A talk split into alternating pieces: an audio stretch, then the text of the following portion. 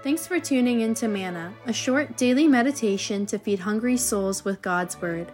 These episodes were prepared by ordained ministers for a radio broadcast called Voice of the Church and are now republished by the Reformed Perspective Foundation, a Canadian charity that applies biblical truth to the issues of our time.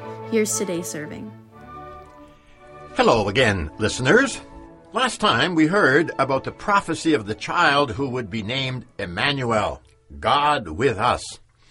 This child was a sign for King Ahaz that the Lord had not abandoned his people in their time of need, but was with them and would defeat their enemies.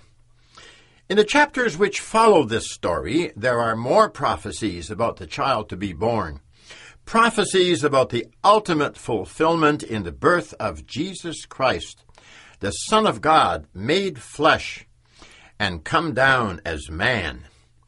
In Isaiah 9, verse 6, we read that this child to be born would not only be called Emmanuel, but would also be called four other names.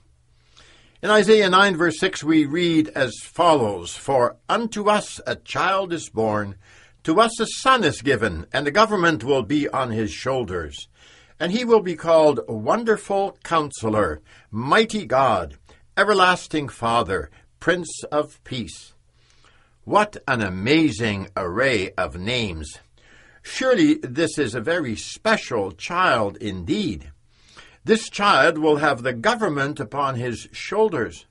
The fact that he will govern means it is no ordinary child, for he is God himself, come down in the person of a child, humble and meek, yet powerful, awesome. The nature of this child becomes clear in the names that are given to him. The first name which the child receives is Wonderful Counselor. Literally, it says that the child will be called Wonder of a Counselor. That means this child is indeed a wonder. He's a miracle child because he's God himself. He's also a counselor, for the child to be born will not be foolish or lacking in true godly wisdom like the rulers of Judah at the time. Instead, he will be a wonderful counselor who will be able to give the counsel and wisdom of God above. In him are to be found all the knowledge and wisdom about God and of God. We can see this name fulfilled in Jesus Christ. While he was on earth, he spoke to the people with authority, and they could sense that he was someone who had divine insight and gave the wonderful counsel of God. May we also today receive and accept the teaching and counsel of Jesus Christ in our lives. He has continued his work among his people after he ascended into heaven. He sent his Holy Spirit to his people in order that he might be for them another divine counselor. Christ's Spirit has been sent to us in order that we might not walk around in darkness stumbling our way through life, but in order that we might be filled with wisdom from above, enabled to fulfill and complete the tasks which the Lord gives us in this life to the praise of His glory. We pray that you would know and experience the wonder of Christ's counsel in your life. It's not merely the counsel of a wise man, but it is the counsel and instruction from God Himself. It's the counsel which will never fail, but will always help and instruct when we follow it and obey Him and listen to His word, wherein we can find this counsel. When you live your life according to God's counsel as found in His word, then you will walk in His light and will receive true and perfect direction in your life. Then you will be equipped for whatever trial and adversity may come your way, because you may know the comfort of having a true counselor at your side. At all times, one who sympathizes with you and encourages you in the promises and blessings of the Lord. The child to be born is also called Mighty God. Surely a most surprising name for a child, perhaps even more surprising than the first name. Here, a child is made equal to God.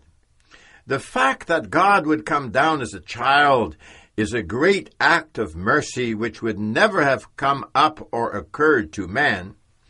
It is considered to be impossible. How can God be a child? Yet it is clearly revealed here. The name of the child to be born is Mighty God.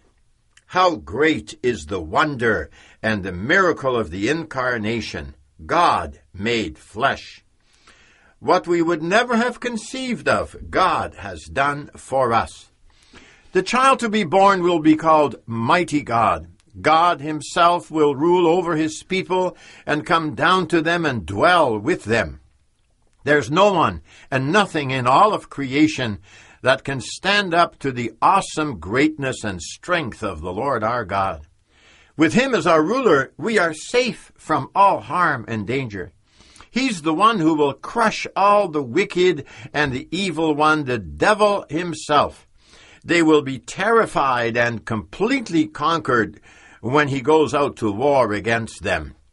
Our God is the mighty warrior who will effortlessly conquer all who oppose him. It is because Jesus Christ is God that he's able to be our perfect mediator. For it is only by the power of God that we can endure and that we can survive the eternal wrath of God against our sins. He alone can deliver us from God's wrath and actually give to us righteousness and life. Because he is mighty God, there is again hope for God's people. The child to be born is also called Everlasting Father. Clearly, another most unusual name for a child who still needs to be born. The adjective everlasting points again to the divine nature of the child. It's only God who is described as being everlasting or eternal in the Old Testament. He's the one who is without beginning and without end. The eternal God will come down to this earth to be born as a child. The term father here should be understood according to the character and general meaning of the term father as revealed in Scripture. In the Old Testament, God is called the Father of His people in order to demonstrate His care and His compassion for them. David sings in Psalm 103 As a father has compassion on his children, so the Lord has compassion on those who fear him. While he was on earth, Jesus Christ also revealed this compassion of a father to God's people. His heart went out to the people of Israel when he saw them as sheep who were scattered without a shepherd. He was filled with compassion how he longed to gather them as a hen gathers her chicks under her wings. He told his disciples, I am the good shepherd. Christ is the one who will lead us to where it is safe and provide us with what we need. He even offers up his own flesh and blood in order that we might be strengthened and nourished in our souls always. He gave himself for us in a great sacrificial fatherly love in order that we might be saved and be able to experience the goodness and compassion of the Lord for evermore. The child to be born is also called Prince of Peace. It's through Jesus Christ alone that true and lasting peace can be found. It's in Him that you can have the peace with God which never ends. He's the one who has made this possible because of his sacrifice on the cross. There he offered up himself in order that we might be reconciled with God and be enabled to live before him in harmonious fellowship and communion. Jesus Christ is the Prince of Peace. It is from him alone that we can receive this wonderful gift of peace with the Almighty and Holy God. The child to be born is very clearly a miracle from God. This child is God come down from heaven to be born as a man. This has happened already in Jesus Christ. This child enables God's people to have hope again in a very dark and fallen world.